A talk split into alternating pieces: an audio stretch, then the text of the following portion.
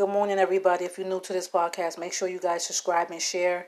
Um, so this morning, I wanted to bring you guys an exclusive article um, of some um, really bad news, man. Um, so there was po- um, these policemen. Um, this little boy had stole a five dollar pizza.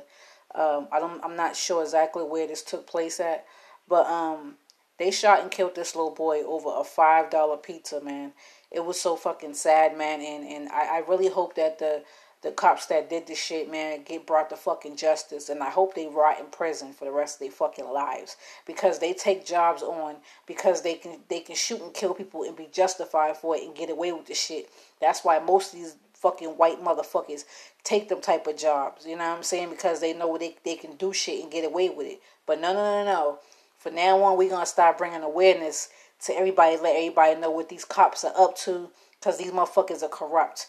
But anyways, um, I just wanted to share that with you guys. Please make sure you guys hit that subscribe button and share, and also make sure you guys leave a small donation on your way out. Thank I thank you and I appreciate it.